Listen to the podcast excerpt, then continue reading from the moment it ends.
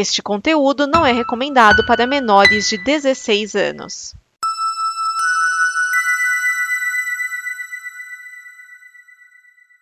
Obrigado por dar play neste programa. Em nome das pessoas que o fizeram, peço que você expresse sua opinião nos comentários e considere nos apoiar na campanha de apoio, seja no Apoia-se ou no PicPay. As informações e os comentários estão em nosso site comboconteúdo.com. Agora, fique com o programa.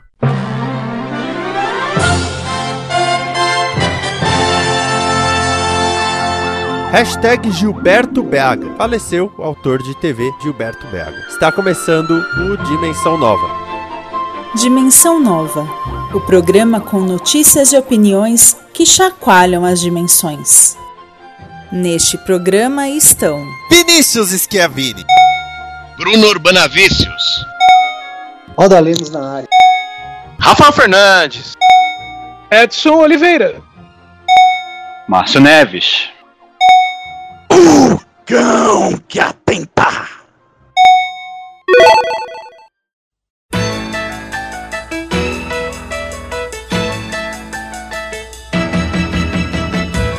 Dani começando a alegria, Garela! É Brasil! Brasil! E aí quando eu tô editando eu odeio isso e eu xingo o meu eu do passado, porque agora eu tenho que procurar a vinheta na pasta pra poder inserir na edição. Ai, ai. Está aqui o Edson Oliveira! Alguém tá sozinho em casa que tá podendo gritar na, na abertura do programa. Está aqui o Márcio Neves! Olá, pessoas. Está aqui o Bruno Urbanavicius! Eu aqui, auditório, anotando o nome de banda pra procurar no Spotify depois. Está aqui o Rafael Fernandes! Tô estudando inglês aqui, vocês estão me atrapalhando. Está aqui o Oda Lemos! E aí, pessoal, pela primeira vez gritei baixo, hein? É, isso é uma arte que você vai aprimorando, cara. Você vai aprimorando. É, coisa, coisa linda. Olha, gente, estamos aqui, né? Tá, tá o Bruno Urbanavicius, o nosso comentarista artista. O, o Rafael e o Oda, dois grandes amigos que estão aqui conosco. E o Rafael, aliás, eu soube que esteve numa gravação de podcast onde ele encontrou quem ele menos imaginava: o Edson Oliveira. Foi, cara, eu não conseguia lembrar quem era, porque tava fora de contexto. É igual suruba. Você não reconhece as pessoas quando chega na suruba. Sim, Aí depois você. Putz, aquele cara. Pô, cara. você reconhece quando ela tá pelada, ai, você conhece. Eu tive uma aluna que ia em casa de swing e orgia e depois queria contar tudo o que aconteceu. Ah, tinha- não, pra- Não tinha tanta coisa também assim pra tem- contar. Vamos ver agora. Vamos. Me ajuda aí, cara. Não, não precisa comprar. que O Banco Suíço nunca faz propaganda. Isso é verdade. Pra que, pra que ficar conta- contando as aventuras em casa de swing aí, velho? que Eu tenho que deixar na botuca. falar em Banco Suíço, ô, Urbana, você vai lembrar uma coisa interessante, que recentemente eu recebi um, eu modo dizer, né, nós recebemos da empresa projetos para a construção de um, de um centro de distribuição do Banco Suíço. Eu não sei o que eles estão guardando aqui no Brasil, mas é grande. Mas qual deles aí? Tem, mas qual deles? Tem o UBS, tem. É o, é o Credit. Suisse. Ah, de. O, o legal é que, por falar em banco suíço, eu já fiquei, vamos ver onde isso vai. Fiquei curioso. Ai, ai, mas olha, essa semana tem algumas coisas bem pesadas, mas a gente começa com uma, uma notícia bem engraçada. Pra mim, pelo menos, né? Mas meu senso de humor não conta como parâmetro. Mundo. Foi enterrado o corpo do pastor Huber, eu vou dizer Huber porque tem um H, Carlos Rodrigues. Até aí, infelizmente, é parte da existência. Porém, Rodrigues deixou uma declaração em 2008 dizendo que ele foi formado pelo Espírito Santo e ressuscitaria três dias após sua morte. O pastor morreu no dia 22, vítima de complicações cardiorrespiratórias, mas, a pedido da esposa Ana Maria, o corpo foi mantido na funerária para o mistério de Deus. Minha integridade física tem que ser totalmente preservada, pois ficarei por três dias morto, sendo que no terceiro dia eu ressuscitarei. Meu corpo durante os três dias não terá mau cheiro e nem se decomporá, pois o próprio Deus terá preparado minha carne e meu cérebro para passar por essa experiência, diz a declaração. Apesar de não ser registrado em cartório, o documento foi assinado por duas testemunhas. O pastor, porém, continuou morto e a funerária foi notificada pela Vigilância Sanitária de Goiatuba por não ter realizado o sepultamento imediato. Tudo Assim, teria dado certo se o Van Helsing tivesse aparecido no velório. É, o, o negócio do sepultamento imediato é por causa causa que é, foi Covid, né? Ele, ele pegou, Sim. foi consequência de Covid que ele morreu. Nossa, Cara, que, pe- que pessoa escrota, cara. Ele E aí, morreu. tão e aí aquela passagem do Evangelho de São Mateus sobre falsos messias aí, cara, é a antevisão do fato, cara. Olha aí. O cara quis se igualar ao, ao, ao JC, três dias e tudo, né? Quem é ele? O Pelo pior menos- ser humano é aquele que morre e continua dando trabalho. Como Não, conseguiu e é- isso e é- aí? Não, pior de tudo é a aglomeração de gente na porta da funerária lá, né? O, o- da funerária ou. Não, não tava no IML, né? Tava na funerária mesmo. É, esperando né, o, o evento dele voltar, né? Antes, sair andando dentro da E o funerária. banco de apostas, cara? Eu teria apostado que não voltava pra ver se vinha uma grana, né? Tava rolando um bolão na funerária. É, eu certamente. apostando, ó, você vai voltar depois de quanto tempo aí? Me dando lance? Meu, daqui a cinco anos, vão, eles vão exumar o- o- os ossos dele e vai estar rabiscado no caixão. Maldito fuso horário. Bom, enfim, né? É, Imagina a Não, decepção detalhe que, das pessoas assim, que estavam lá, né? Até o último momento, na hora que, que ia descer o caixão lá na, na cova, ainda teve gente dizendo: abre o caixão, abre o caixão, pra ver se tá morto mesmo. Gente, meu Deus do céu. Fanatismo é fé, é, é uma coisa, cara. É, literalmente, fé demais não cheira bem.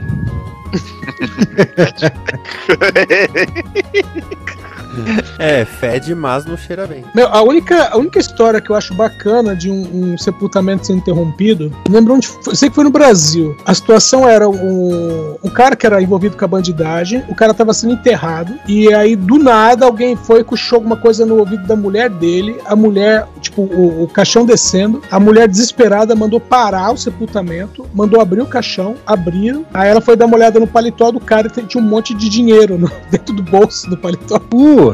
Que Ah, foi algo do tipo. Peraí, esse paletó é aquele? É, foi mais ou menos isso. É, Ela deve falar assim: ah, não, tem um paletó assim, assim, assado que tem um dinheiro dentro. Alguém foi, não, o dinheiro não tava lá. Ela, putz, paletó errado. Beleza. Mas é aquilo, né? O cara quis se colocar que nem Deus, foi revelado para ele o mistério de Deus, não, tomou no cu, né? Não, e o que passa na cabeça de uma pessoa dessa, cara? Assim, não, vou trollar a galera? O que que é?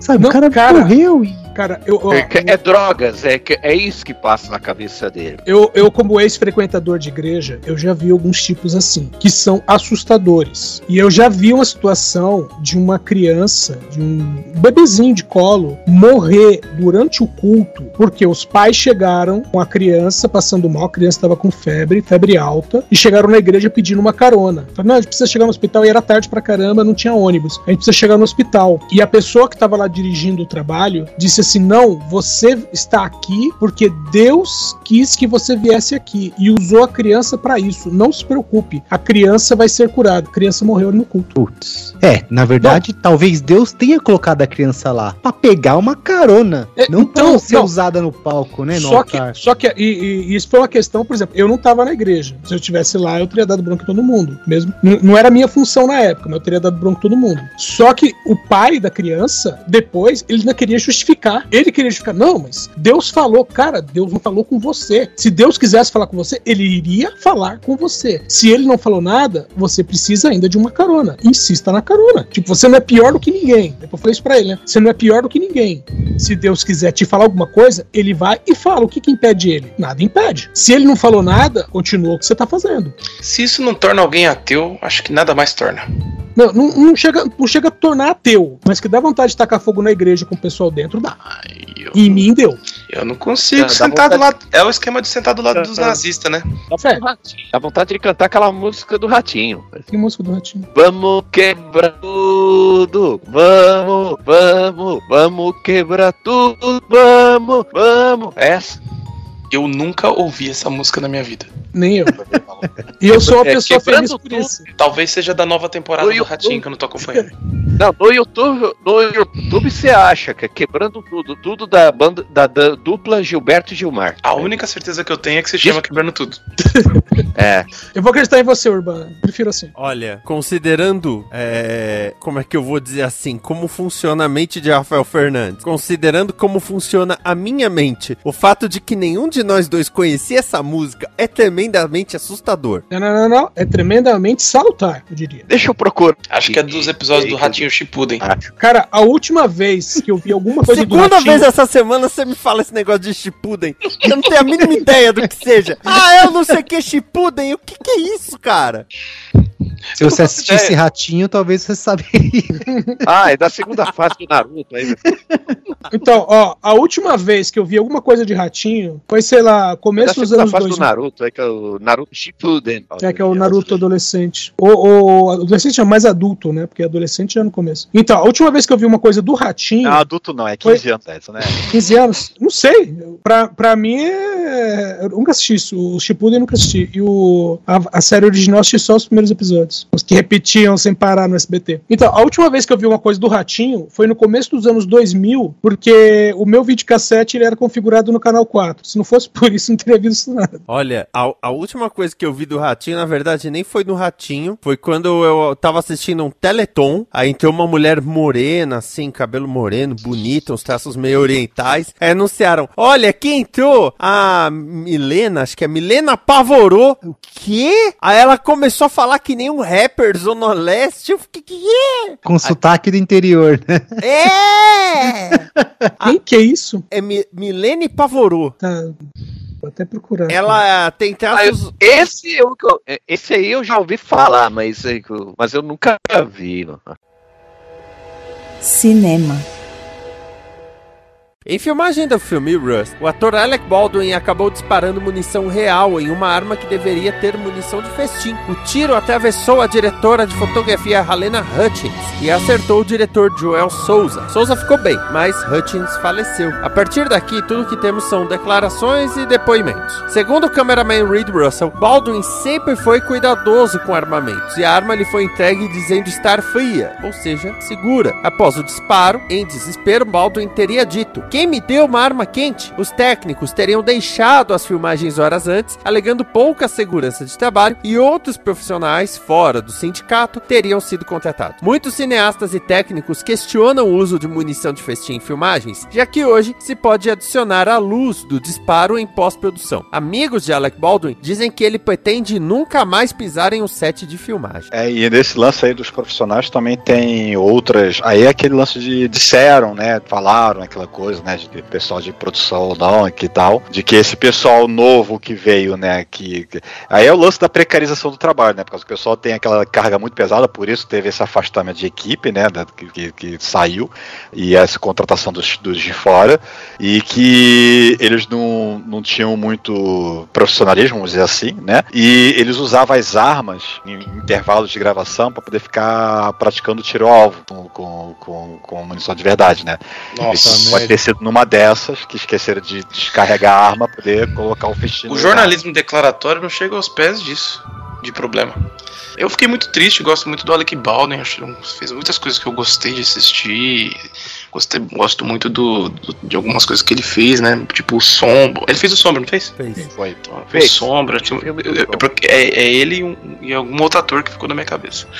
É, e achei meio triste, né? Imagina você tá fazendo um trampo desse, já tá no fim de carreira, né? Ele é um cara mais velho, né? Tem 63 anos, ele tem mais uns 20 anos, 30 anos de carreira no máximo. É, e o cara acontece isso com ele, cara. Acho que. eu- eu- quando, quando eu vi a notícia, eu falei: esse cara nunca mais vai fazer um filme na vida. Não deu outra, né? Não, e, e detalhe, né? Como ele é produtor do filme, né? O filme, o filme acabou, não vai acontecer mais, né? Depois disso, né? É, não isso tem sentido nenhum. Então, pessoalmente, pro Alec Baldwin, não vai pesar nenhuma culpa, nenhum, nenhum, nenhum julgamento, por causa que, poxa, ele é uma parte totalmente inocente disso, né? Ele, ele tá ali fazendo o dele, né? Não é obrigação dele verificar se a arma tem munição ou não, até por causa que não é, ele não é obrigado a saber manusear a arma para verificar isso, né? Quem tem que saber é quem entregou na mão dele. Mas apesar de tudo, a produção é dele. E vai ter, com certeza, né, indenizações, processos, né, em cima da produção, né? Que vai acabar saindo do bolso dele por causa que era uma produção pequena, né? Relativamente falando, né? Não era exatamente uma produção de estúdio. Então, muito do custo, aparentemente, saiu do bolso dele. E Sim. processo e tudo mais, né? Quem vai ter que pagar por tudo vai ser ele mesmo.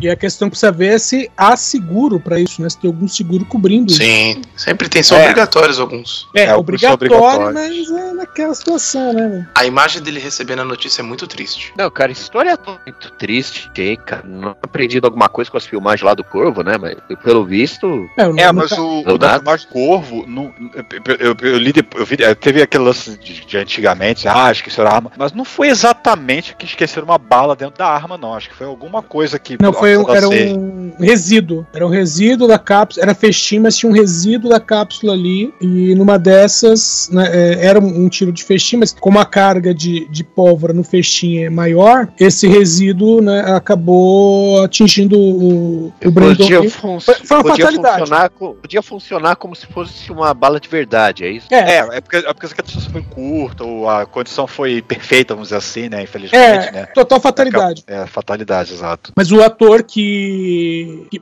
que, que disparou, né, que puxou o gatilho, ele também, ele nunca mais fez nada. Cara, Também, imagina o trauma, né? No, no- Agora, tem aquela a justificativa que ainda usam, né, para usar as armas de verdade, com, com festinha, é de que aquele lance lá de, ah, mas tem a questão do aspecto, tem a movimentação da, da, da culatra, e não sei o que lá, né, ou tem a ejeção do cartucho, no caso de ser uma pistola, né, ou até mesmo quando armas maiores, né, que são né, os fuzis, e o que que seja, né, né, a, mas, cara, é, as airsofts, elas já são tão, tão idênticas, quando você tira daquele bico laranja e tal, e maquia ela, e ela tem um movimento, elas têm tudo, ela só não tem a ejeção do cartucho, por, motivos óbvios, porque ela não tem cartucho, né, tá aí só pra dar comprimido com a bolinha pra fora. Mas é, tem produção realmente que tá, tá apelando pra essas armas, e bota tudo na pós-produção, ah, bota- é, tem que ter um cartucho saindo, bota o computador aí, vai ficar Hum. um pouco falso, às vezes dependendo da situação, vai, mas paciência, mais seguro, né, e aquele flash da... Não, acho que, até, acho que entra, Márcio, e aí deve entrar também contenção de custos. Cara. É, esse que é o problema. Porque, é, na verdade, tem empresas que são, não são exatamente armeiros, mas são empresas especializadas em props para produções cinematográficas. E essas empresas, elas. Ah, por exemplo, quem assistiu Resident Evil 2? Eu. Lembra aquela, então, lembra aquela arma do, do Nemesis? Uhum. Então, aquela arma não existe. Ela simplesmente não existe. Não existe uma metralhadora giratória daquele tamanho. Aquilo é um prop, entendeu? Tipo, O um Nemesis claro, também não existe, você tá ligado, né? Como não? Como Você vem me falar isso sobre tia Nenê? Tinha nenê. Eu, eu, eu morria de medo do Nemesis quando eu, quando eu joguei, né? Então, pra passar um pouco medo, eu chamava de tia Nenê. Funcionava? Ah, não.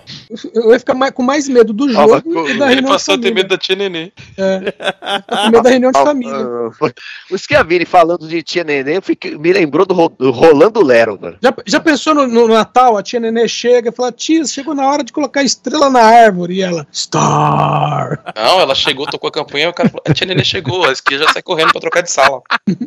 Olha, ainda bem que eu não tenho tia, viu? Então, mas, mas voltando. ah, então tem empresas para fazer esses props. Tá? Ó, o- um antigaço, Aliens, o Resgate, por exemplo. Todas aquelas armas também são props. E você via que, entre aspas, disparava. Eram espoletas, sabe? Não, não é festim, é espoleta. E funciona muito bem no filme. Tudo bem, que você vai falar assim, ah, mas é ficção científica. E funciona muito bem. Só que em, em produções menores, realmente, o pessoal acha mais é, prático pegar armas de verdade e colocar festim do que contratar uma empresa é, especializada nisso, entendeu? Ou usar uma airsoft, tem que botar no computador depois, por causa que tem todo o efeito de iluminação, né?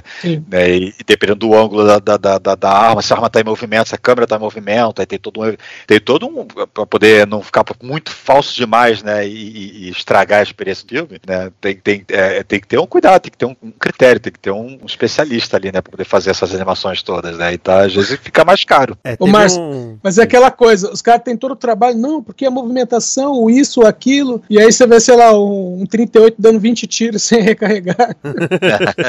Pois fica, é, era isso que eu ia falar. Eles, eles se, se dedicam tanto a uma coisa e deixa com que seja gravada uma cena com uma arma de verdade pra ter realismo. Assim, não, não- a conta não fecha, assim. de- essa proporção de, de risco de vida com fidelidade na filmagem não fecha, porque é meio que ridículo, né? Essa situação, apesar de ser uma tragédia da vida real, me lembra um filme que eu acho que é do final dos anos. Não lembro nem o nome do filme. Que é do final dos anos 70, ou começo dos anos 80, e que é justamente sobre isso. É, começa com um dublê que se acidenta num filme, e aí começa uma investigação que vê justamente a falta de. é, a falta de segurança que tem no trabalho do dublê, né? Que, que na vida real tem vários casos assim. Por exemplo, eu não sei se vocês lembram, se vocês sabem que teve um dublê do, do Daniel Radcliffe em Harry Potter que quebrou o pescoço. Nossa, que foi- isso eu não sei não. Caraca, É. eu não sabia também não. Quando estavam gravando Harry Potter e as Relíquias da Morte. Eu, eu não sei qual era a cena exata, mas disseram que era uma cena de voo. O cara caiu, quebrou o pescoço e ele ficou paralisado assim, do, da cintura pra baixo. Isso me lembra de Volta pro Futuro 2. O que aconteceu? Teve uma.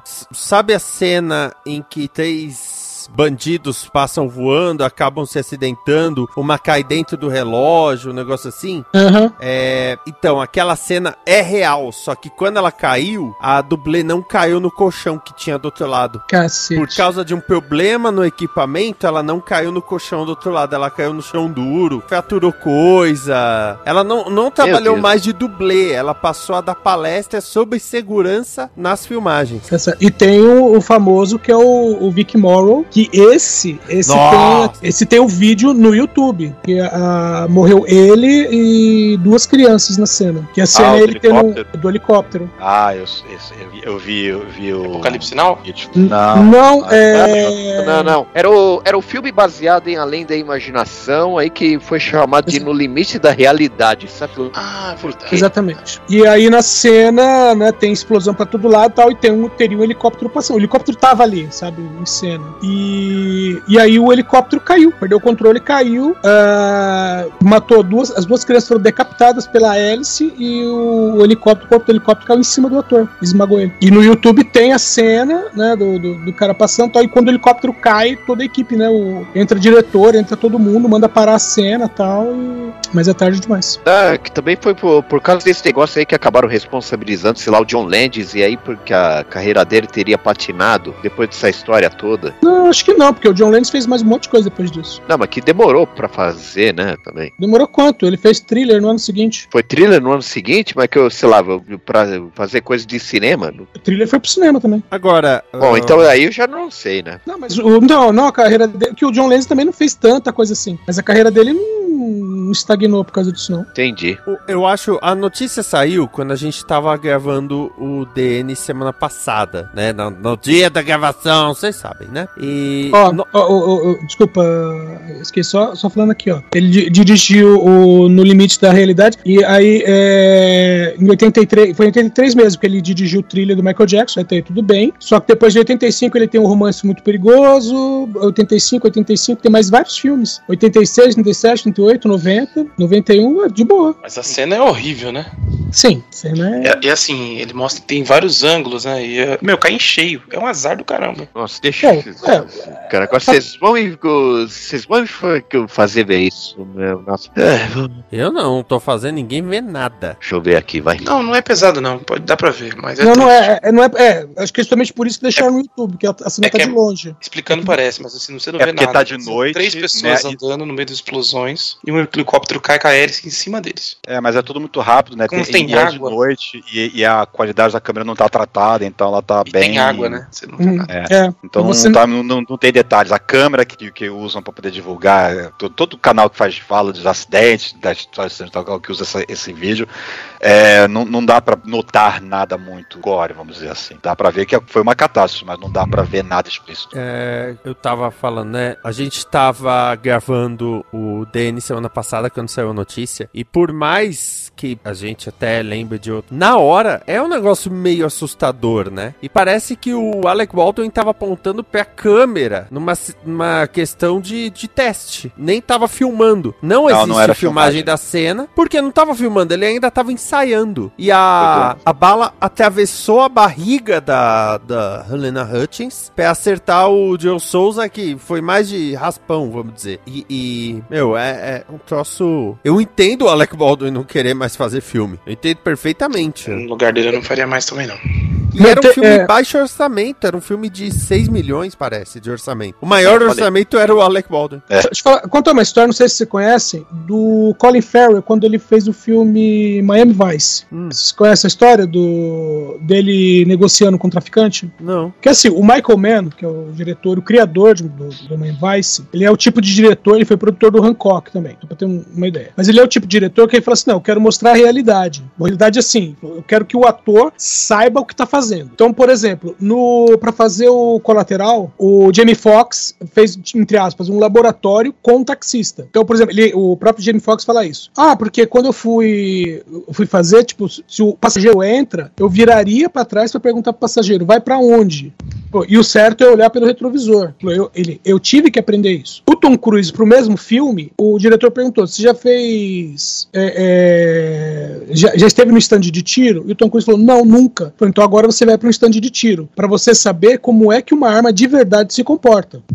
Então tem isso no DVD, o, o Tom Cruise atirando e tal. Aí quando ele foi fazer Miami Vice, chegou pro Kelly Colin Farrell e falou assim: olha, é, nós vamos colocar você. E falou assim: eu conversei com os policiais amigos meus, e nós vamos colocar você numa situação de negociar com o traficante. Aí ele foi maquiado, tudo, beleza, botou um bigode e vai lá. Então tá ele, dois policiais e um traficante. E aí, e, e isso tá no DVD também, isso tá filmado. Que o- ele fez a negociação e o tempo todo ele ficou pensando, né? Putz, mas e se esse cara viu qualquer filme meu? E se ele se tocar que eu sou um ator, ele vai saber que, que ele tá sendo enganado. Porque a princípio seriam dois caras do, da Narcóticos, né? Que estariam ali negociando com o cara, mas na questão de, ah, agora nós temos uma, uma evidência, vamos prender esse cara. Aí passou, entre aspas, essa situação e, e depois ele ficou assim durante o dia. Caramba, o cara não foi preso. Eu pensei que ele ia ser preso ali. Pensei que os policiais iam entrar e. Isso é só ele pensando, não foi pra ninguém. Pensei que os policiais iam entrar ali. Putz, eu ainda estou em risco. Aquela noite ele não conseguiu dormir.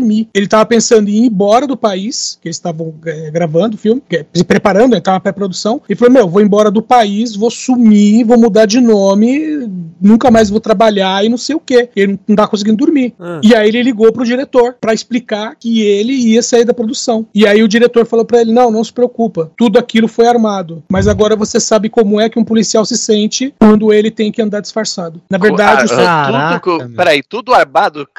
Os policiais eram Assim, o atores, traficante não era, o, tra- o traficante era um ator, os ditos policiais também eram atores. Mas o que era o um Michael enorme táxi do Gu, então, mano. Sim. Só que o, o que o diretor queria. Pô, não estraga o bagulho. E, Urbana, É. para de assistir o SBT, conselho. Então, o, Pô, o que o diretor não, queria. PCC. Eu pensei nisso ser naquela, naquela entrevista com os caras do PCC, o Alfa e o Beta, mano. Hum, Aí não, né? Não estraga. Então, e aí o que o diretor queria é que o Colin Farrell tivesse o psicológico de um policial, que é o poli- psicológico abalado de um policial. É, conseguiu. É, conseguiu, né? Porra. Música.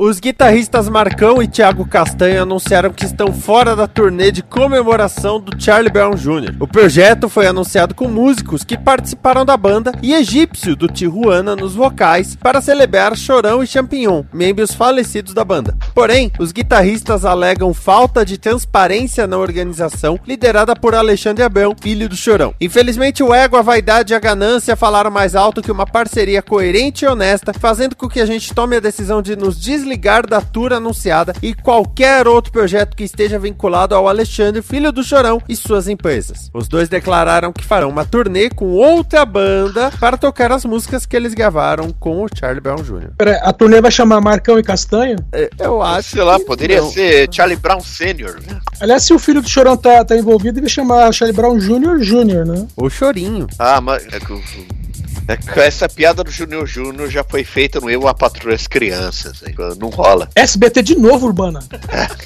Cara, cara, cara, eu sou velho. O SBT fez parte da minha vida, cara. Eu também sou velho, você não isso? tá vendo eu citando SBT aqui.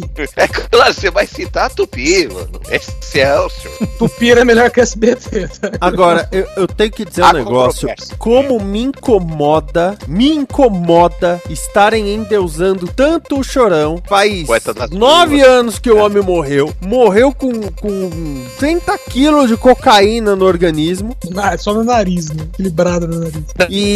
Não bebia água, né? Que, que o, o, sei lá, o ex ele lá, ele que eu dei entrevista no podcast lá, o tiozão da Hornet, aí disse que deu entrevista, disse que ele não tomava água. Não, então, aí, ó, o, o grande musicista, né? Morreu com mais cocaína que outra coisa. O, o Champignon, que infelizmente se matou. E vamos lembrar que a esposa dele tava grávida de cinco meses quando ele fez isso. Cara, mas depressão faz isso com as É, pessoas, cara. cara De tá repente, doente. aí, com, sei lá, ele Cara, já tava. viciado São menores Não, mas no caso do é a Champignon, falar que, no caso do Champignon, parece que ele queria ser o chorando, daí o, o pessoal caiu matando. E daí, quando você tá com depressão, su- Peraí, o pessoal caiu matando e morreu, foi isso? desse aí, mano, caiu matando aí no, Siga, que, sei lá, parece que fizeram até montagem aí no, na entrevista lá que eu, que eu vi do ex-motorista do Chorão lá, o, o tiozão da Hornet. Aí falou que fizeram fotomontagem aí do, do Champignon enforcado, o Champignon no caixão aí de, cara, isso aí, lá, se o Foi cara já bullying, tem então. uma propensão, é, foi uma espécie de bullying, um assédio moral, né, também que é um, que é um outro Ele, nome. eles E daí, o, e daí quando a né? pessoa tem, quando a pessoa já tem um, já tem um- uma propensão, né, desse negócio para para um quadro depressivo, daí qualquer coisa vira motivo para se matar, entendeu? E tanto faz, infelizmente, nesse caso, tanto faz se, se tiver, tiver com a criança prestes a nascer ou não. Sim, é Além- doença não, não Além do escolhe mais, porque daí É, também é só tinha, lembrar o. tinha uma é só relação toda problemática do, entre o chorão e o champignon, aí que o- a morte do cara tava fresquinha na memória, tinha, tinha tudo isso aí, né? é, foi todo um caldeirão aí de, de Bjork no, no pacote. E Quando se fala numa banda que nem essa, basicamente os dois eram os principais. O cara se mata, destruiu, vamos dizer assim, a chance daquilo voltar pro próprio Champignon. É, tanto que o Champignon, ah, na época, pouco depois, o Champignon montou. Era a mesma banda, só que, claro, sem o chorão, com o Champignon nos vocais, junto com uma mina até. Ah, eu lembro que o, o grande lance que anunciaram é que essa mina que ia tocar baixo era filha de pastores. Oh meu Deus, uma filha de pastores vai tocar. E era a banca o nome. Sim. Anunciaram, eles, né? chegaram a a gravar, eles chegaram a gravar algumas coisas também. Sim, sim. Não, mas que também, que, mas que também, sei lá, o que pode ter contribuído pra, pra essa degringolada do champignon aí, que não deram espaço pra descanso, sei lá, pra uma Sim. pausa. Já que já quiseram ir correndo aí como se não houvesse amanhã. Não rolou um cara, balanço, e né? não rolou o luto, sabe? Que aí eu já acho que não foi escolha deles, foi meio, ó, tem um contrato aqui pra cumprir. Provável. Pode mesmo ser. que não seja com o nome Charlie Brown Jr., mas tem que manter o legado, tem que lançar um disco, tem que. Pode, pode ser isso, pode ter sido a parada do contrato que, que entrou nessa treta aí dos guitarristas e tal, aí, sei lá, de repente, sei lá, o Chorinho querer botar os caras só de empregado aí, ganhando um salário fixo, hein? vai saber quanto seria, né? Que, daí, É, teve- a, parte, a parte do Leão ficaria com ele e mais ninguém, e daí os caras pegou, ô, pera aí, a gente é compositor também dessa porra, que a gente fez parte dessa história, história vamos ser assalariado, vai pro inferno. Mas não, não foi só isso, pensado não, assim, né? Urbana. Teve evento em que os dois não foram. Tipo assim, eles não foram avisados que o evento existia. E, e aí depois o, o filho de Chorão falou: não, porque eles não puderam vir porque estavam doentes. E aí isso foi noticiado. Ah, mas também o Chorinho, o Chorinho aí parece que é um cara complicado. Lá vou eu citar de novo a entrevista do tiozão da Hornet aí. Cara, ele, ele também tretou com o Chorinho, né? Tiozão da Hornet. Nem É, pergunto. Kleber Atala. E, e o cara trabalhou de motorista do Chorinho. Ele contou umas histórias muito doidas aí relacionadas a isso. ó. É, tanto ele quanto o outro cara lá, o produtor da banda, o Tadeu Patola. Ele também contou as histórias aí do Cara, você Chorão e tal. Você fala uns nomes que parece. Mano, o cara é Pessoal- conhecido como. O, o. Kleber Atala é conhecido como tiozão da Hornet, sei lá. Tem um canal no YouTube lá que tem os vídeos dele de moto, mano. A, a Hornet é a moto, era a moto dele, mano. Não, tudo bem que seja. Eu tô Mas- descobrindo todo um universo hoje que eu não tenho muita certeza se eu quero explorar, sabe? Cara, é Milene Pavorô, é o Tizão da Hornet. Umas coisas que eu fico assim, é, a minha sanidade mental já não é lá essas coisas. Cara, cara, já tinha ouvido falar da Milene Pavorou aí, mas que eu sei lá, o, o, o Edson falou que conhecia um cara chamado Errara. Eu conheci um cara chamado Errara também. Nossa, a única referência que eu tenho, né? Agora, esse negócio do, do Charlie Brown Jr., eu gostei da escolha do egípcio como vocalista. Teve uma turnê pra homenagear o Charlie Brown Jr. com alguns convidados e o egípcio foi o que melhor se encaixou até de timbre vocal. Ele Ele realmente Ele funcionou a ali. egípcia. É, o egípcio que é do Tijuana, né? Com todos os seus grandes meios sucessos. Não, com, com as letras, a poética toda do, do Tijuana, né? Não, já começa É, pelo pra mim nome, foi- né? e- É pra- Tijuana é, com H.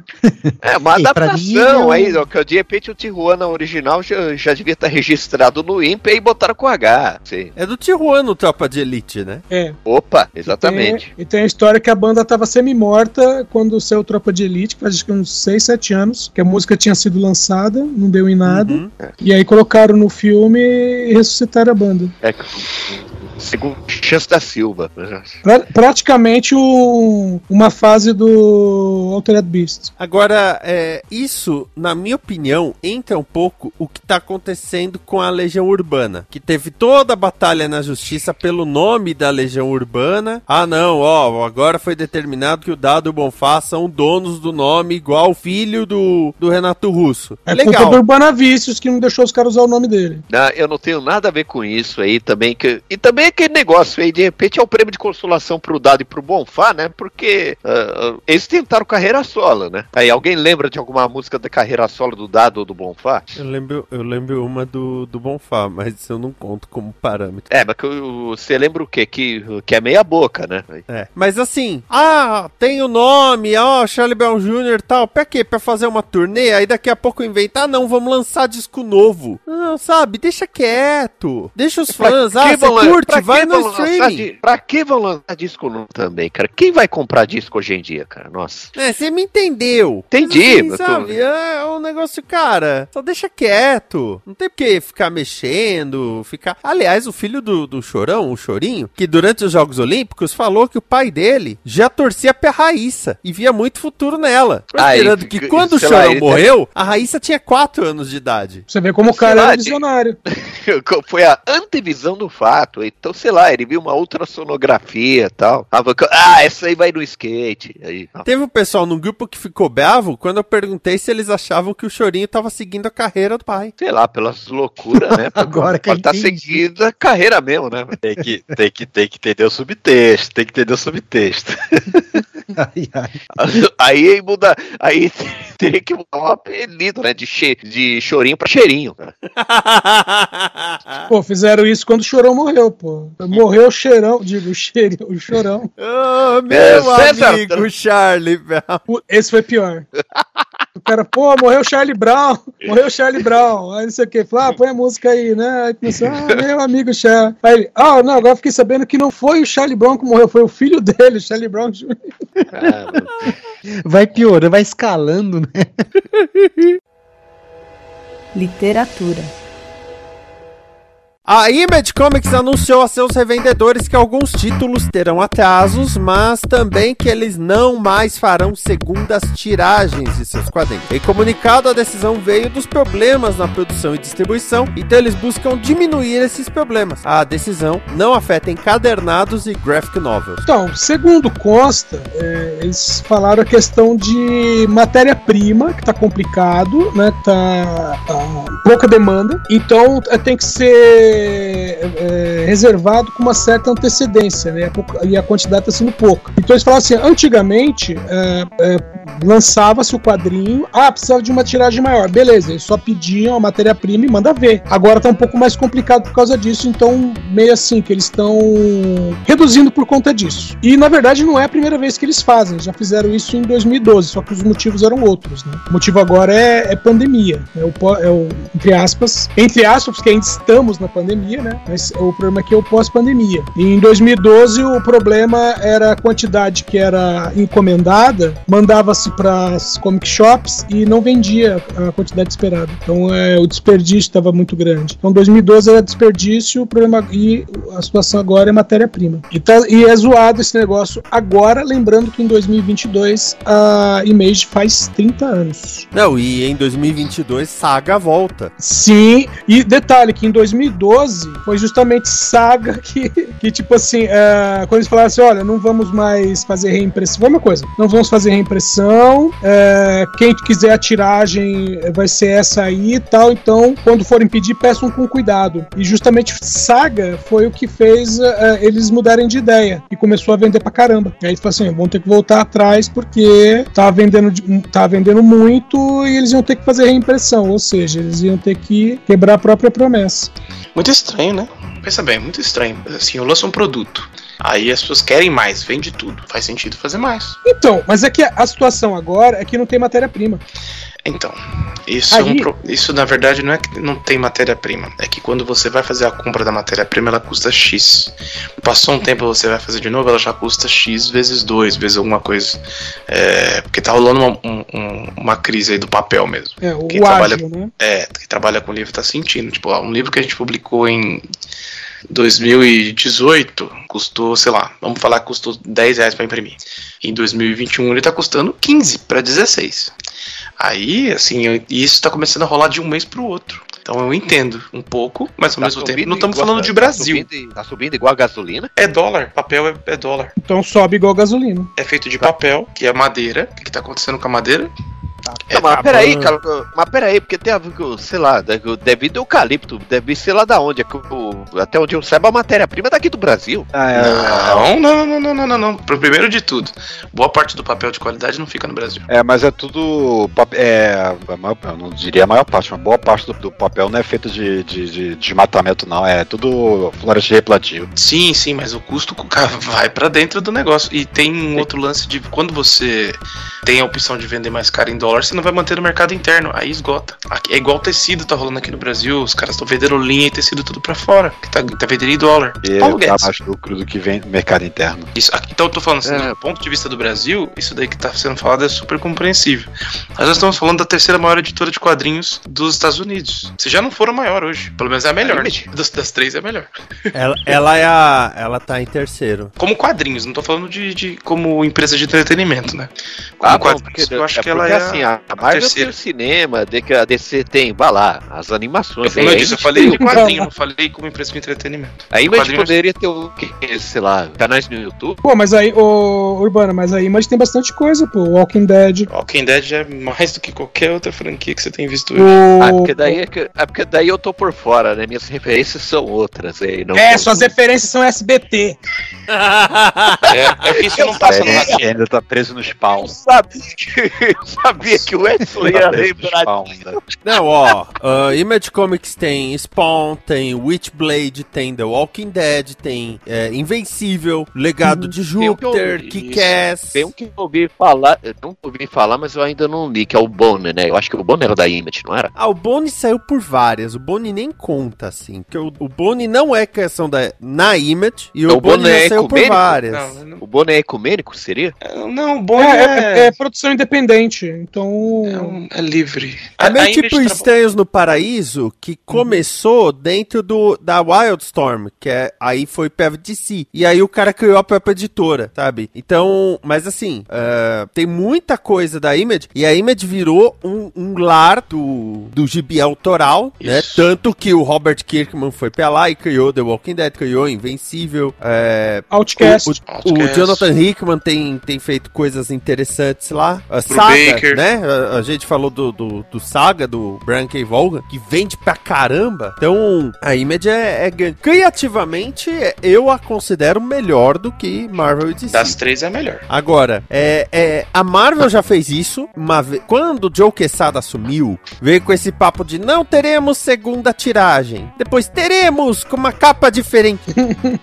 Pô, as- a Guerra Civil, por exemplo, era ridículo. Eu trabalhava fazendo notícia na época, aí saía notícia assim: olha, a Guerra Civil número 4 vai ter a terceira tiragem. Eu ficava, porra, terceira? Aí ah, é com capa diferente. Eu, filho da puta, são as mesmas pessoas comprando com capa diferente. Crise de identidade na Ganância. DC também. Ganância. Aí esse pessoal idiota compra 20 exemplares do gibi, falando, depois eu vou vender, vou fazer um maior dinheiro. Aí o gibi não valoriza, porque tem trocentas milhões de cópias. Agora, quem tem The Walking Dead número 1, tem uma graninha já. É, mas que também Falar é em assim, esse negócio de vender, vender mais de uma capa aí que é justamente pra motivar o pessoal a continuar comprando coisa no papel, né? Não sei, parece que no K-pop tem isso aí, que os caras vendem a capa de, um disco com cinco capas diferentes para os caras comprar cinco, né? Os, Caramba. os fãs do gênero aí, né? O disco da Lady Gaga com o Tony Bennett saiu até versão caixinha de maquiagem. Não é maneira de Mas qual, dizer. ca... não. mas qual caixa de maquiagem? Aquela lá que é meio metálica e tal, assim,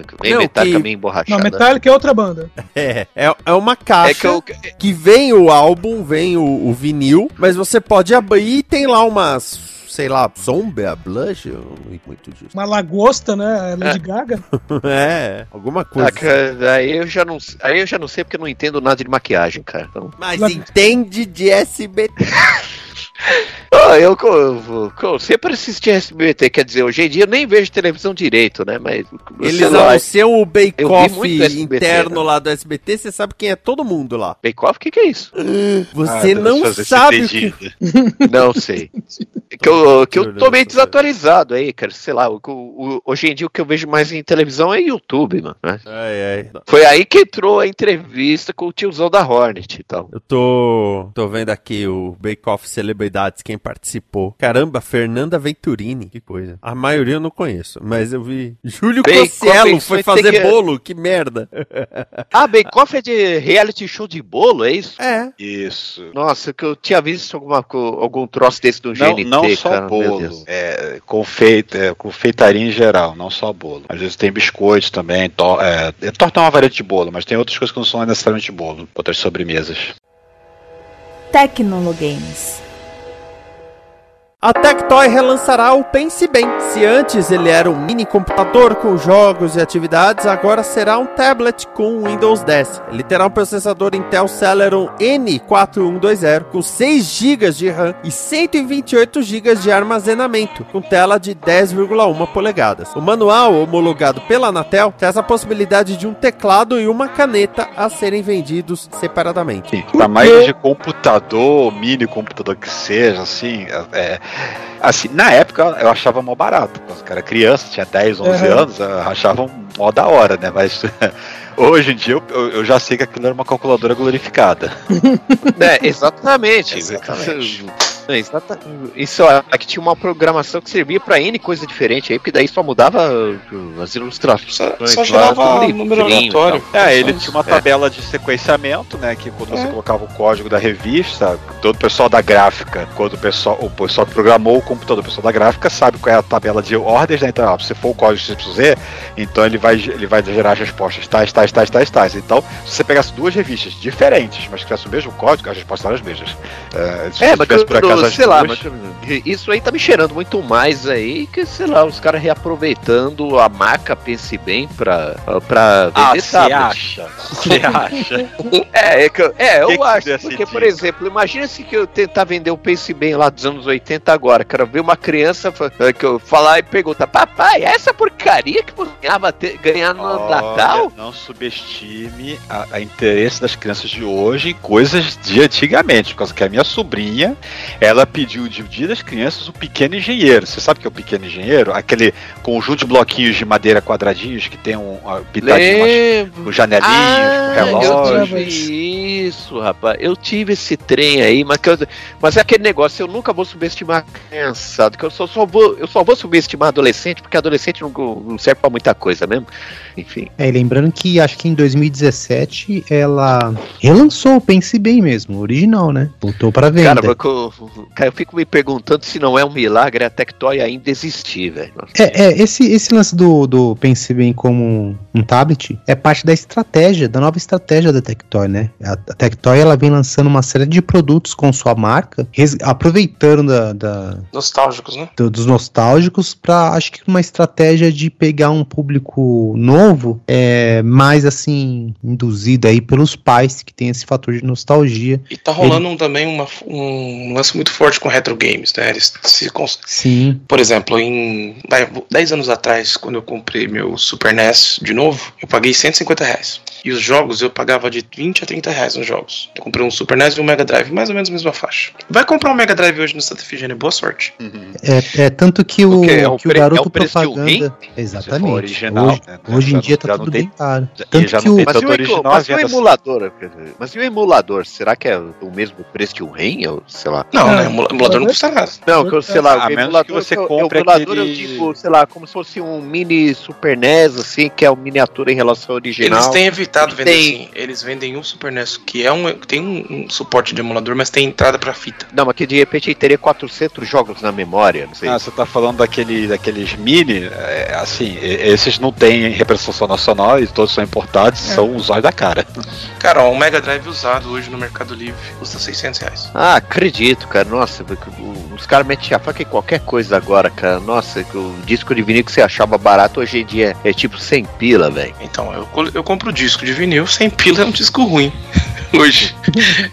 Pois é, uh, foi- a que ponto chegamos? Que é o bordão do- dos tempos aí, né? Tem a ver com gentrificação, tem a ver com falta de fábricas, tem a ver com ser feito de petróleo. É, tem a ver com falta do que fazer também, né? Não sei, vontade de ser metido a besta. Então eu sou metido a besta.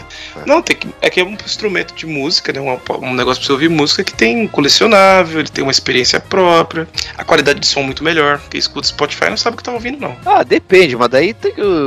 Se for um audiófilo que o cara consegue perceber graves, médios e agudos, aí. Ah, que- depois que você passa uns 10 anos ouvindo só um MP3, você não consegue escutar mais nada. Mas ó, eu tenho que fazer uma pergunta básica. Rafael, você costuma praticar corrida de rua? Já fiz bastante, hoje não.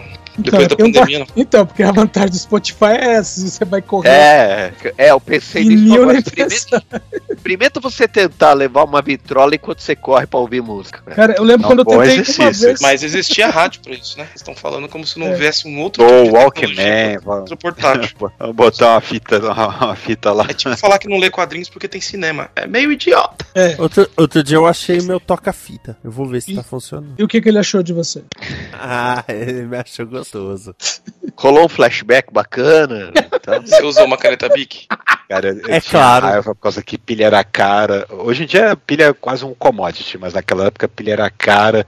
É alcalina, então nem se fala. E gastava eu- só de ouvir uma vez, né? É, não, é, é, Com sorte você conseguia chegar ao final do, do lado B da fita, né? cara, que eu, lembrava. Se ele começar a lem- lentificar. Eu lembrava dessas histórias de pilha aí com Discman, cara. Nossa. Pior Discman do que- comia uma pilha. Pior do que pilha pequena com, com Walkman, eram as pilhas médias e grandes, com os, os eletrônicozinhos de brinquedo que a gente ganhava às vezes de. Natal, coisa assim, uns mini órgãos, coisa assim, que aquela pilha acabava. E onde é que você acha aquela pilha? Aquela, aquela- até hoje é difícil achar essas pilhas médias né, e, e grandes. Pesa, né? Tem, que- às vezes tem que ralar, porque de repente no Mercado Livre você encontra, né? Mas que pelo menos tem isso, né? Não, hoje na Amazon.com você vai lá, Prime, você consegue comprar as pilhas que a gente usa aqui para um aquecedor de a gás, né? Ele é, é automático, né? Então ele, ele precisa de. Ele usa pilhas, né? E ele usa pilhas médias. Eu só Ah, consegui achar compro- buscando na Amazon. É aquela tamanho, é aquela tamanho D, né? Nossa, Tamanho- nem me é o fala que. Não é, o, não é o tamanho grande, não. Não, não, não é, o, é o tamanho médio mesmo. Nossa, Mas eu nem acho me que o- fala, nem me voltando- fala que vira e mexe aquecedor a gás dá uma dor de cabeça também. Voltando ao assunto, eu acho que a diferença entre um Pense Bem, que é um tablet, um Pense Bem de verdade, e ouvir no Spotify e ouvir um disco, é que o Pense Bem original era muito ruim. E o disco, a música, pode ser até a mesma. Tipo assim, não é uma coisa que eu. Tipo, não é um recurso do Bem novo que já existia no outro que dava pra jogar. A imersão era muito mais do livro, né? Não sei se vocês se lembram disso. É que o, ah, sim, mas é que no caso também, assim, de repente pode. Eu continuo. Vale a pena, às vezes, você ter o LP pelo encarte, né? Quando o LP. Vale a pena pelo som. Se você tiver um aparelho razoável, o som é incomparável, porque a qualidade do Spotify é bem reduzida, mesmo pago. Eu sei porque eu escuto às vezes uma música aqui e falo, que música é essa? Aí, tô, aí vou ouvindo o vídeo, nossa, é tipo outro rolê. Porque a música, por exemplo, tem um disco do Stooges que tem quatro versões diferentes de som. o primeiro disco. Eu descobri no vinil, porque eu comprei um vinil e eu falei, esse som tá errado. Já tinha ouvido isso em CD e era diferente.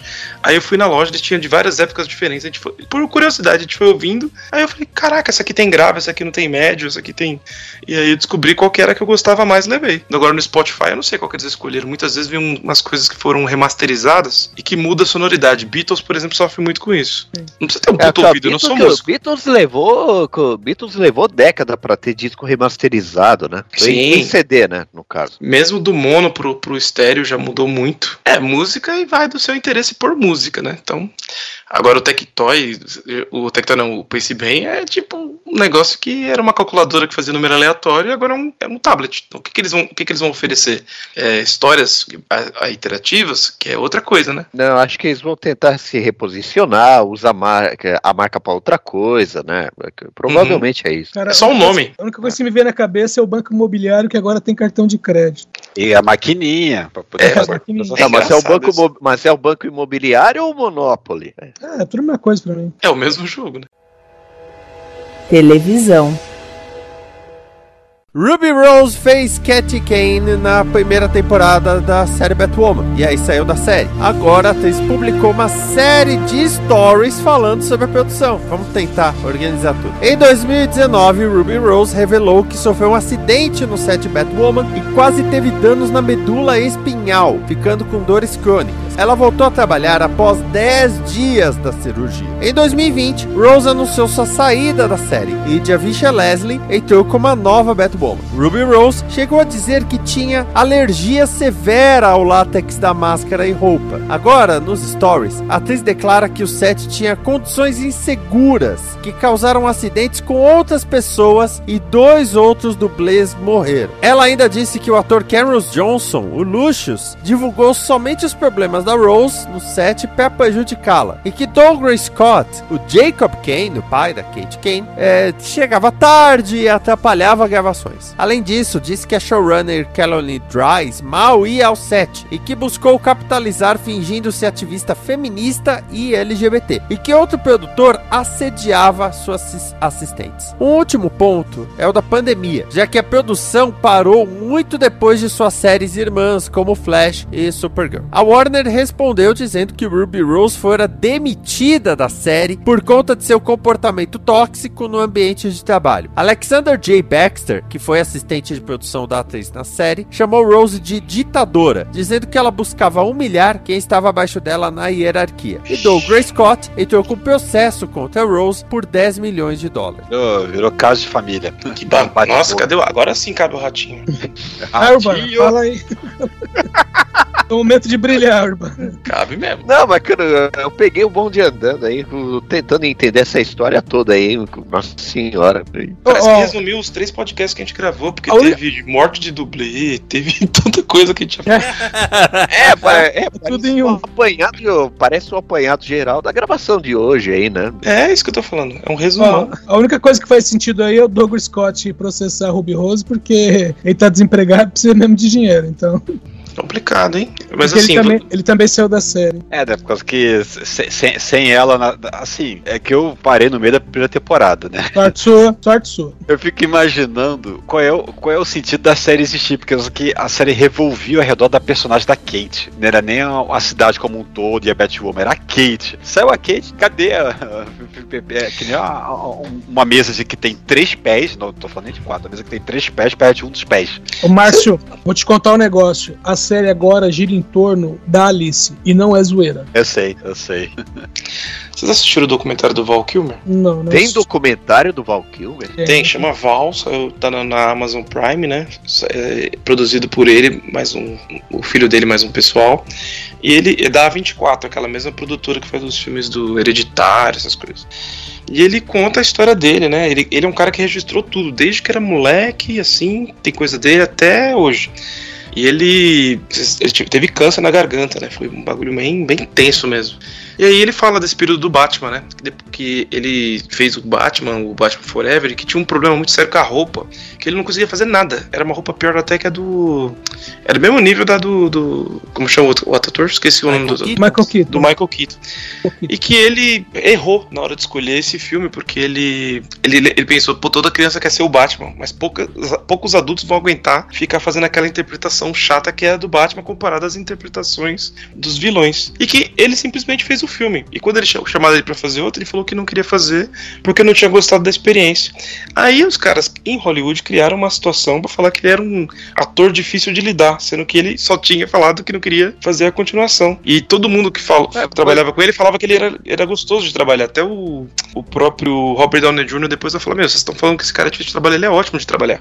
E então a, a indústria também boicota quem, quem causa esse tipo de, de, de questão. Sim. No caso é. dela, de sair fora e falar que não. Talvez ela já tenha soltado tudo isso, porque já tinham ameaçado acabar com a carreira dela. Então, o, o detalhe da Ruby Rose é que justamente isso. Ela se demitiu, beleza. Ah, é verdade. Ela se demitiu. Só que depois que ela se demitiu e agora que, que ela começou a fazer esses stories e tal, o, o pessoal que estava envolvido na produção começou a falar que foram eles que demitiram ela. Então. Sabe? Tipo, um ano depois, vamos dizer assim, um ano depois dela ter sido de, dela se demitir, eles estão falando que foram eles que demitiram ela. Pô, e qualquer um que estivesse acompanhando sabe que não condiz com a verdade, entendeu? Então, a história é mais complexa. Por isso que eu tô falando, não dá para saber exatamente o que aconteceu, porque agora tem um estúdio enorme querendo controlar o incêndio. Sim. Não dá para saber exatamente é. o que é verdade. Mas que ela botou é, a boca no, no trombone aqui, dá pra ver claramente que ela, ela tá falando isso porque provavelmente eles, eles tentaram ameaçar ela com alguma coisa, ou ela já tá tentando se proteger. Rolou isso aqui. Ninguém faz isso aqui à toa, não. É, o, o que eu acho, porque ela tá em alguns projetos de filme, parece que ela tá fazendo um com o Vin Diesel, mas nenhum pela Warner. É, todos por outros estúdios. É, e ela só falou assim: ah, estão é, botando a culpa em mim de tudo, até quando anunciaram, anunciaram que ela tinha pedido demissão. E ela falou: eu não pedi demissão, porque eu não sou de desistir. No, nos stories dela, ela falou isso: eu não sou de desistir, então uhum. eu não pedi demissão. Aí foi aí que a Warner falou: não, a gente que te demitiu. Isso eu até falo, ok, faz, uh, uh, faz sentido, né? Tem uma conexão. Ela disse que não se demitiu ó, e tal. Agora, talvez, vamos lá, pode ter uma ameaça deles, alguma coisa assim, mas talvez ela só tivesse com aquilo muito engasgado de gente falando, às vezes, por exemplo, ah, vamos chamar Ruby Rose pra um filme? Ah, não, não vamos, porque ela é, pediu demissão da série, sabe? Pode, pode ter rolado um negócio assim. E nunca ah, é só uma pessoa, essas pessoas são empresas. Não, mas eu digo até, por exemplo, o agente dela falando, uhum. Ruby, é, surgiu um papel aqui que é a sua cara, mas o produtor tá meio assim porque você tá uhum. tá com fama de desistona, tá com fama de arregona. Eu fama ah, de barraqueira. Assim? É, porque você saiu da série. Queira ou não, essas séries de, de super-herói aí, pô, se você quiser, você fica 10 anos fazendo personagem tranquilamente. Não, se quiser, não. Eu vejo o coitado do Arrow, por exemplo. Depende do Ibope. Depende do Ibope da série. Não, o, o, Urbana, e o, o Ibope não é uma preocupação da CW, porque na CW eles têm uma média, eles têm o seu público fixo, ainda mais que eles conectam tudo, sabe? Ah, então tem, sei lá, a série do Flash, da série do Flash cria uma série do Desafiadores do Desconhecido. Vamos pegar uma bem ah, linha C. Não, não, é muito pela audiência que eles se fiam para saber se a série acaba ou não. É mais do tipo, ah, não temos mais ideias para escrever, vamos investir em outra. É, aí mantém uma média de audiência, vai renovando aí, sei lá, 10 temporadas disso. Não à toa que Arrow teve 8, uh, Supergirl vai acabar na sexta temporada. É, o caso do Arrow é emblemático, né? Por causa que o Steve Amell falou, já, já deu para mim, 7 anos já tá bom. 8, na verdade, foi 7 ou 8 temporadas? 8 temporadas. 8 temporadas é um bom número, já deu, vamos fechar aqui, né? E, no, e, e, e por isso que tentaram investir no spin-off da, da série, porque a série Arrow não tinha como conseguir seguir sem o Steve Amell, né? Então é, é, aquela coisa, não foi por causa da audiência que a série foi cancelada. Ela foi encerrada por causa que o autor principal falou, já deu. É, eu tô pensando agora, falaram do Val Kilmer aí, não sei que ele, que, que ele queimou o filme e tal, mas que, por outro lado ele não teve que fazer Batman e Robin, né? Então, sei lá, cada escolha é uma perda, cada perda é uma, uma vitória, não sei. Então, é, eu acho que part... pode ter partido também disso de, ah, a Ruby Rose é uma arregona. Ela, não, pera, porra, como assim, sabe? Porque a, a Melissa Benoist, mesmo que fez a Supergirl, ela também falou, ó, eu, eu quero parar de fazer a Supergirl, eu quero fazer outras coisas. Só que ela fez seis temporadas. Queira ou não, essas séries comercialmente são bem sucedidas. Tem mais de 100 episódios, são fáceis de vender pra fora né? Tem, tem, tem as suas vantagens aí. Então ela ter saído pode ter. É, mas é que tem a história que pro ator, né? de- Tem aquela, aquela parada ele ter cast, né? De repente ficar associado demais e daí não consegue papel em nenhum outro tipo de coisa. Pode acontecer também. Tom Se- o rapaz lá que fazia o. É Tom Selleck o nome do menino que fazia o Superman? Eu sempre confundo os nomes. Não, o Selleck é o Magno. É, eu Tom confundo. Selleck é o Magno. Como é que é o nome do menino? Esqueci. Tom Welling. Tom, Tom Welling. Welling. Eu ainda falei que sabia que não era. O Tom Welling mesmo não conseguiu fazer mais nada. Imagina o Tom Selleck de, super. É, Não, o, Boy, é, o. Tom Welling ele tá trabalhando mais como produtor do que como ator. É, a última coisa que ele, que ele fez pro ator foi Lucifer mesmo? Ou teve outra Não, coisa? depois teve aquela série Professionals, que é ele e o Brendan Fraser. Já teve uma temporada e aparentemente vai ter uma segunda.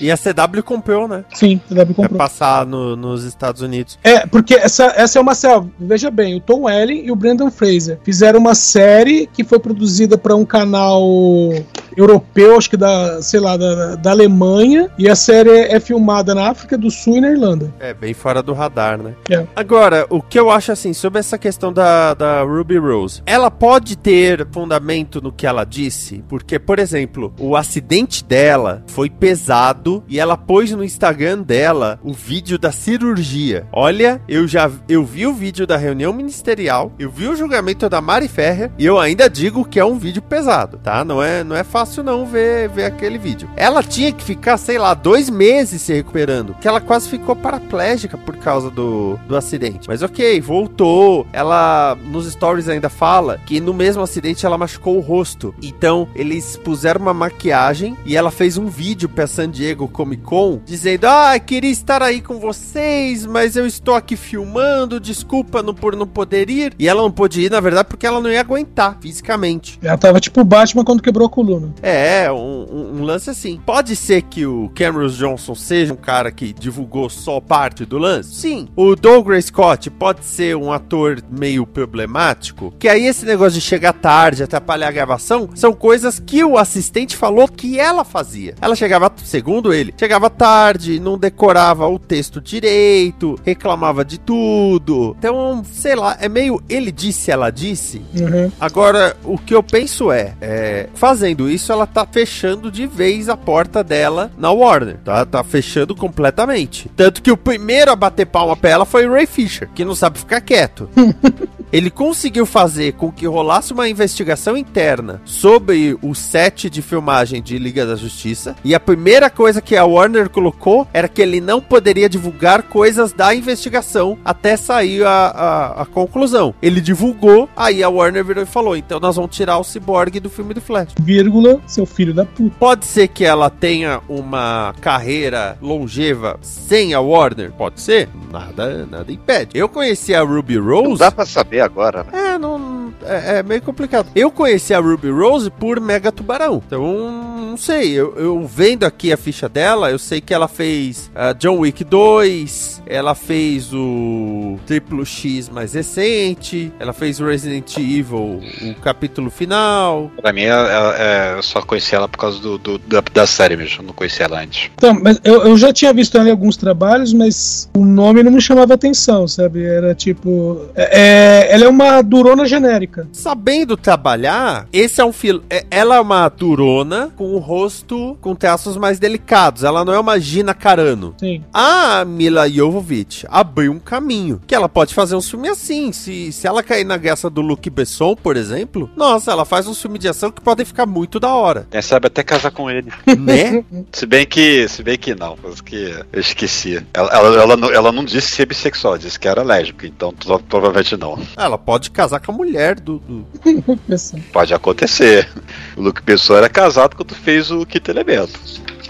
Mas é, é, o, que eu, o que eu penso é assim: legal, ela. Eu, eu acho que essas coisas têm que ser denunciadas. Não sei se ela falou tudo, não sei se é toda a verdade, porque do jeito que ela falou, ela era uma coitadinha e não sei também se era tudo isso. Agora ela tem que ter consciência de que a porta dela na Warner fechou. É, isso, isso aí realmente acho que é um Já era. caminho sem volta Forte, pra abra... ela. Forte abraço. Ela precisa, precisa rolar uma mudança de chefia muito grande na Warner, o que, pra felicidade felicidade da Ruby Rose vai acontecer daqui a pouco. Pois é, né? Vai, vai ter uma fusão, uma revendas aí, vai, vai mudar algumas coisas. Ela e o Ray Fisher vão ser chamados de volta, se bobear. Mas. É, do Cavil ninguém quer falar, né? O problema Mas do Cavil não é briga, né? É só ele não quer fazer mais, né? Não, não é nem ele não querer. Não é nem ele não querer, é não ter uma definição. É, só eles enrolam ele, ele enrola ele de volta. Ah, eles enrolam ele, aí ele tem convite pra fazer outras coisas. Ele vai fazer outras coisas. Vai fazer Certo. o The Witch, ele vai fazer um, um Isso é Impossível. né? Já pensou se o, o The Rock ficasse parado porque a, a Warner falou que ele ia fazer o Adão Negro? Hum. Ia criar limo. Ia criar limo. O que eu acho engraçado nessa coisa é como a internet, no geral, é uma sala de sexta série. Sabe, a Ruby Rose começou a falar, o pessoal virou pra Warner, orra, orra, não deixava, hein? Vixe, vixe, vixe, vixe, vixe, vixe, vixe. Sabe? Aí quando te- teve um pessoal que eu falei assim, ah, Ruby Rose fechou a porta dela na Warner. Ai, não fale besteira, sempre podem chamar ela de volta. Aham. É, tá fácil. Vão mesmo. Meu, não chamaram ela nem pra fazer o papel dela mesmo É, no final da temporada. trocaram a atriz da Kate Kane na, na dura. Cara, não é só trocaram. Primeiro, arrancaram a cara dela. Ela teve o rosto arrancado, a, a personagem. Depois, ela foi hipnotizada pra pensar que era filha do Máscara Negra. Caralho. Pra daí ficar com, com o rosto né, que, que colocaram nela. E no final, ela recupera a memória, mas não muito, e vai embora. Ainda bem que eu larguei. Tô feliz que eu larguei. Isso, que- isso tá mais esdrúxulo do que em novela mexicana quando muda o, o ator que faz o personagem assim do nada, né? É- Esse é o tipo de coisa que Chega- acontece só, troca o ator e, só troca o ator e pronto, igual fizeram com o Firmino na novela Carrossel. Esse é o tipo de coisa que acontece quando o Berlante fala, vamos fazer, beleza, toca aí, gente, e vão embora. E isso é uma coisa que me pegou. ô Vinícius, ô Vinícius, te contar, te contar outra coisa. Que teve o seguinte: nessas de oh meu Deus, a Kate voltou, ainda fizeram o seguinte: olha, esta é você não lembra, porque ela, né, a princípio ela tá com amnésia, né? Mas na verdade ela não tá com amnésia, ela tá com a memória da, da outra lá por causa da hipnose. Olha, você não lembra, mas essa aqui é a Batcaverna. Você era a Batwoman. Aqui é a chave pra você. E todo mundo vai embora. E ela só faz um oba. Ainda bem que eu larguei essa merda.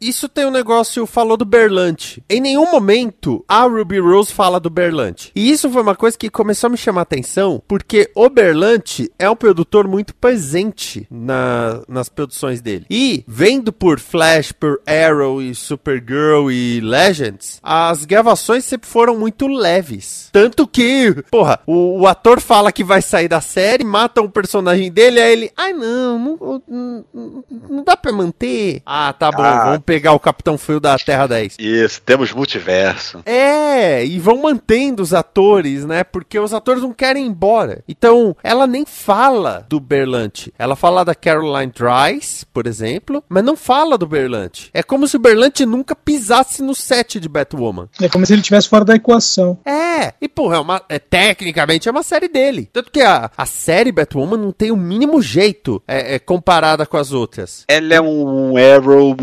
mais... Ela é um Arrow Deu como se, não abaixo. como se não tivesse aprendido com Arrow. É, um porque negócio- é, muito, é muito filmado à noite, é, muito lance de, de, de- de lutar na rua, essas coisas. É muito Arrow, né? Olha, a única coisa que não tem, que no Arrow sempre tinha, era aquela coisa da perseguição que termina num lugar aberto que você fala, eita, agora vai estancar a porrada. Isso não tem. É, Isso eu achei muito estranho. Tipo, ela não fa... A única vez que ela falou do Berlante foi quando o Doug Gray Scott é, anunciou o processo, que ela falou: É, eu sei que você tá usando o advogado do Berlante. Que aliás a Warner falou: Ah, Doug Gray Scott é o nosso. É um grande profissional, não temos nada para reclamar dele. Aí eu fico imaginando ele vivendo tudo isso e pensando: Puta que pariu, por pouco eu não fui o Wolverine. Maldito Tom Cruise. E chegamos ao final deste DN. Ah...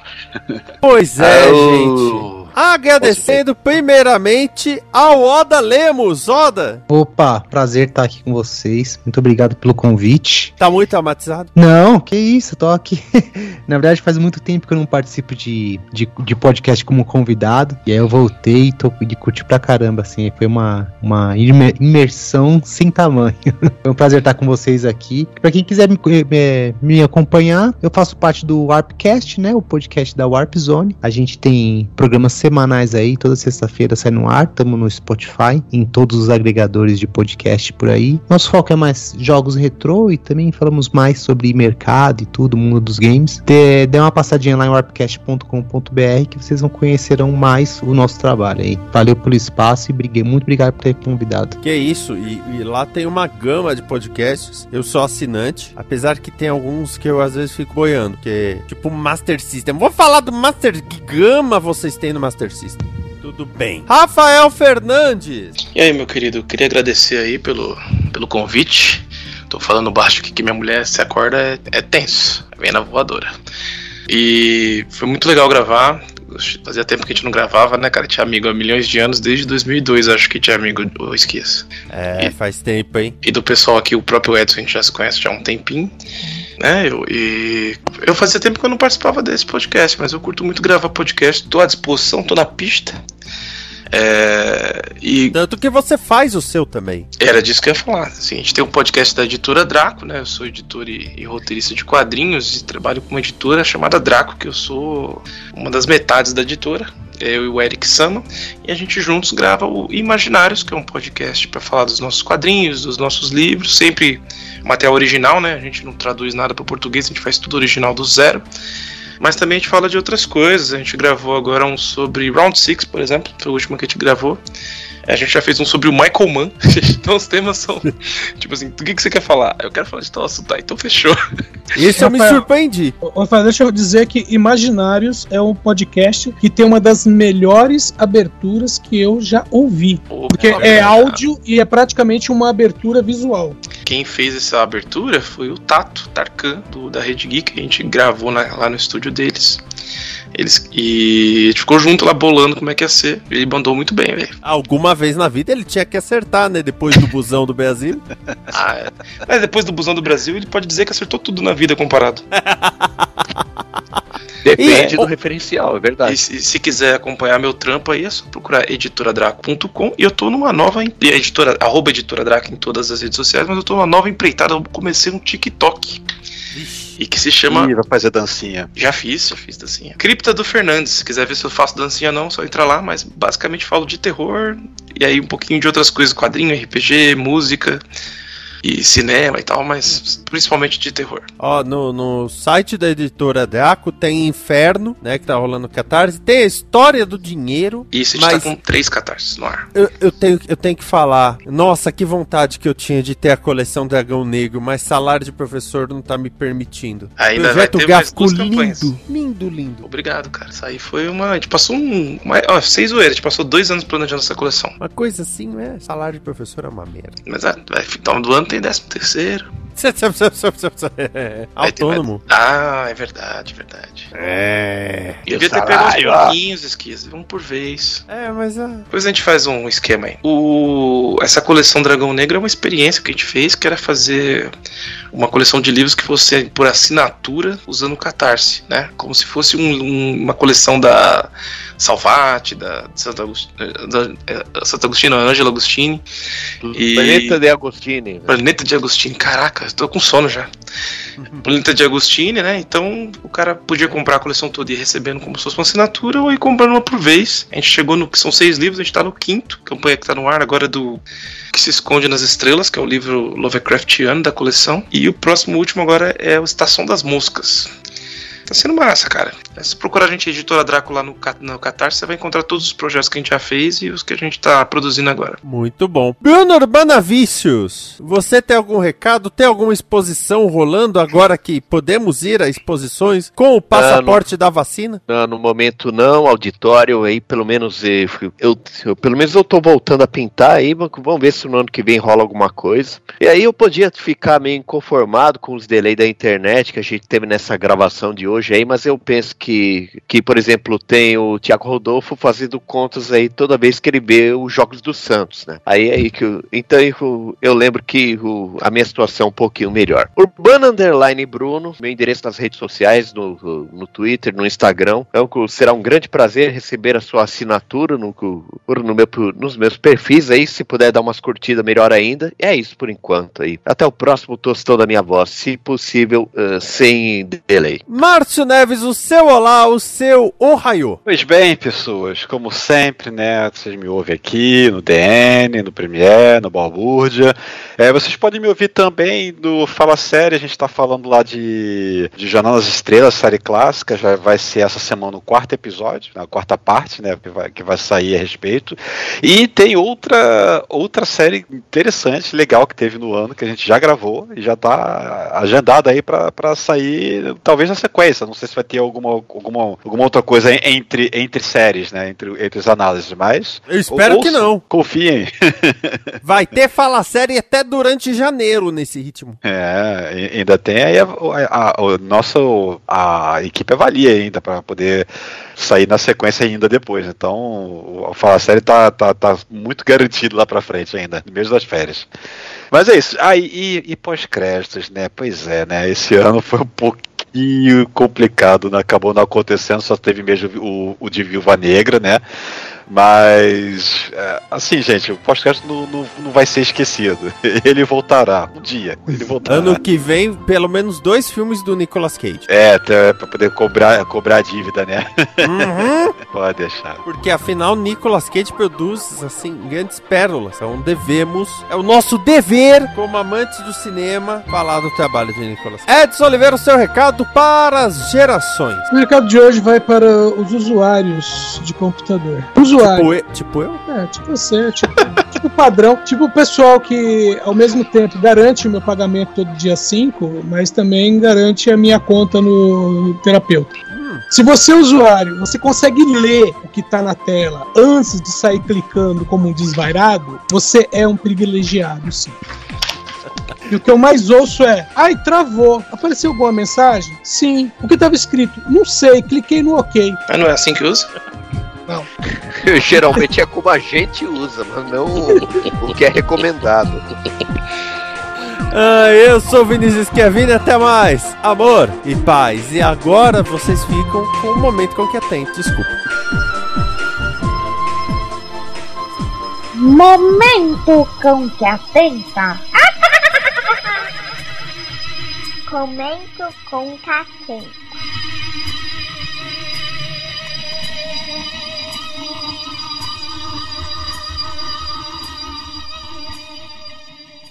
Tremam criaturas desprezíveis, assim ordena o seu Deus único e encarnado. Quem vos fala é o maior terrorista sonoro do Brasil, o profeta dos decibéis apocalípticos, o X da palavra love, o cronista mor dos absurdos da vida, o verdadeiro rei do camarote, o senhor supremo das músicas escrotas, o canídel, a lenda, o mito, o cão que atenta. É o cão, é o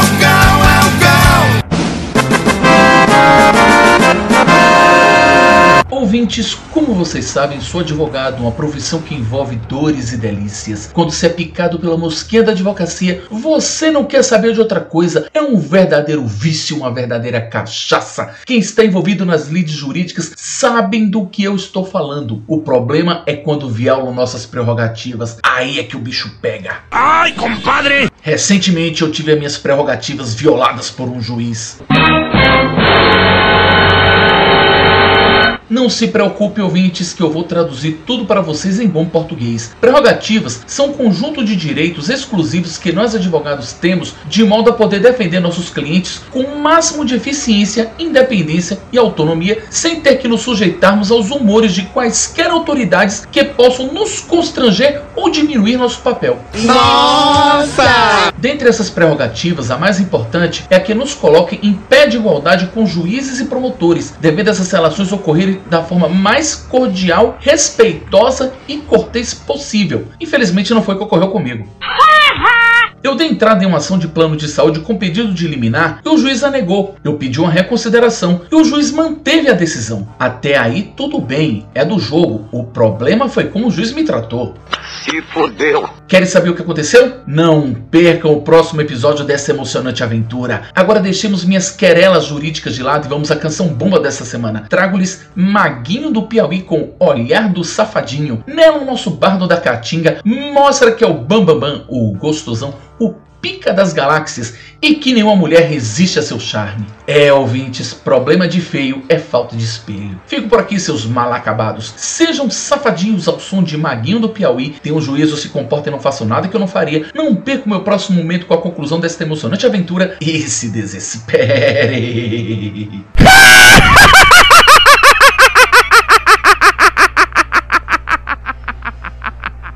É foda, os ministros do STF fazem um monte de barbaridades e por causa disso os juízes acham que podem tudo. Minha vingança será maligna.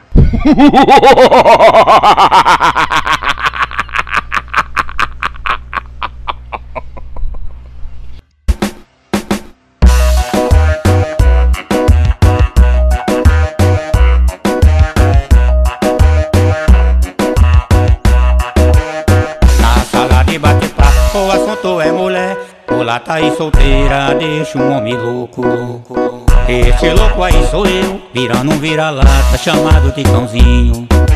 Sou cachorro, um gatinho, se ela me quiser. E gostar de aventuras, olha aí seu cachorrinho. Uau, uau, uau, uau, uau, uau. Pelo sorriso que ela tem, o olhar do safadinho. Você é a minha gata.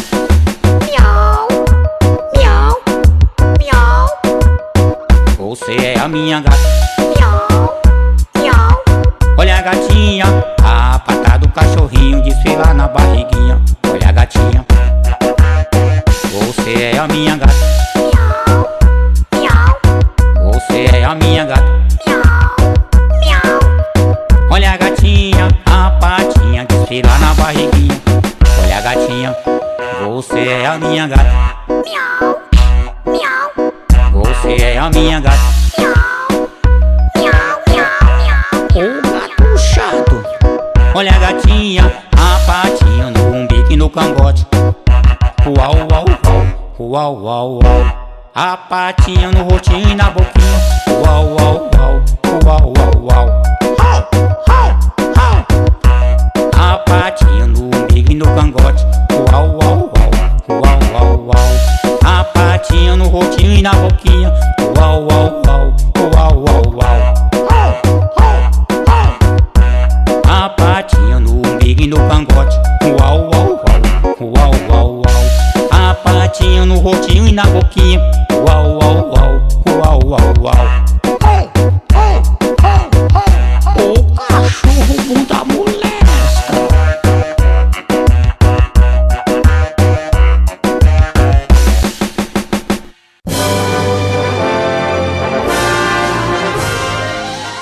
Cão que atenta que brigou com um juiz. Um Futebol, advogado isso, brigar com o juiz não dá muito certo. Pois é. Já sei que eu vou dar de presente pra ele no final do ano, uma gaita. Vai ficar tocando dentro da cela.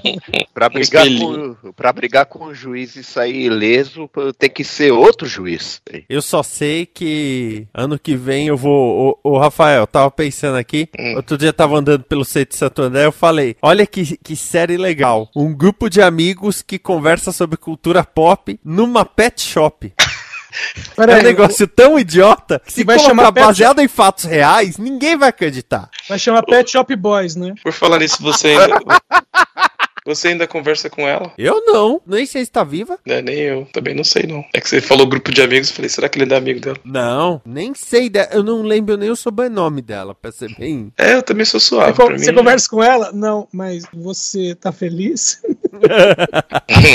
É uma boa notícia? né? É uma boa notícia. Não, que o mais engraçado era tipo, ô, saiu a edição de crise de identidade, morreu o pai do Robin, não sei o que, não sei o que lá. Olha o filhotinho de pitbull, como é bonitinho. Sim, cara, a gente lia as porra tudo lá e ficava conversando, lembra? Doideira. Aí che- eu, eu lembro uma vez que chegaram os caras. Ô, e aí, tudo bem? É, Você tem remédio pé cavalo? Aí ficou olhando, o quê? É o remédio tal, tal, tal, pé cavalo?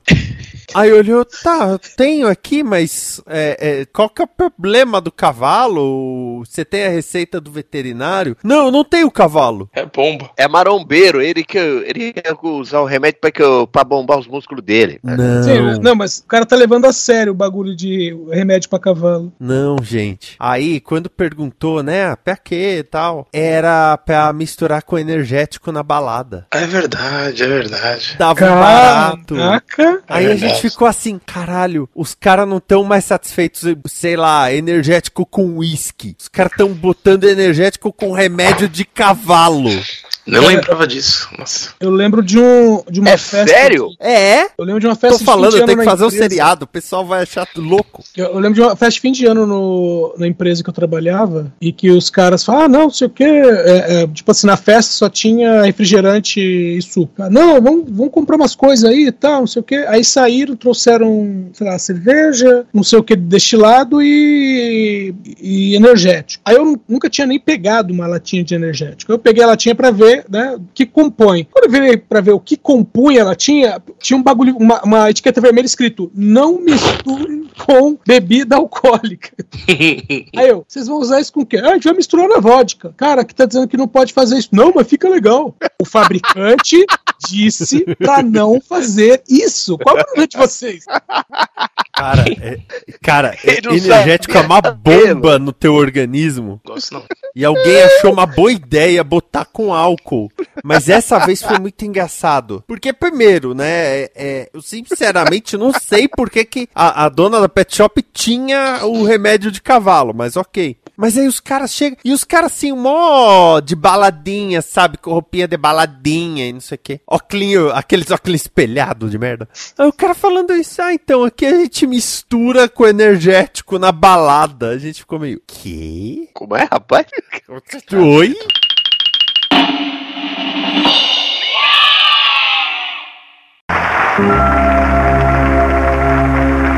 Paz, amor, fé, esperança, luz e união não são apenas palavras. Você tem certeza de que já fez tudo o que podia pelo seu semelhante? Pense bem, pois um dia vamos nos encontrar. E eu gostaria muito de chamá-lo de meu filho. Esta é uma produção da Combo. Confira todo o conteúdo do amanhã em nosso site comboconteúdo.com.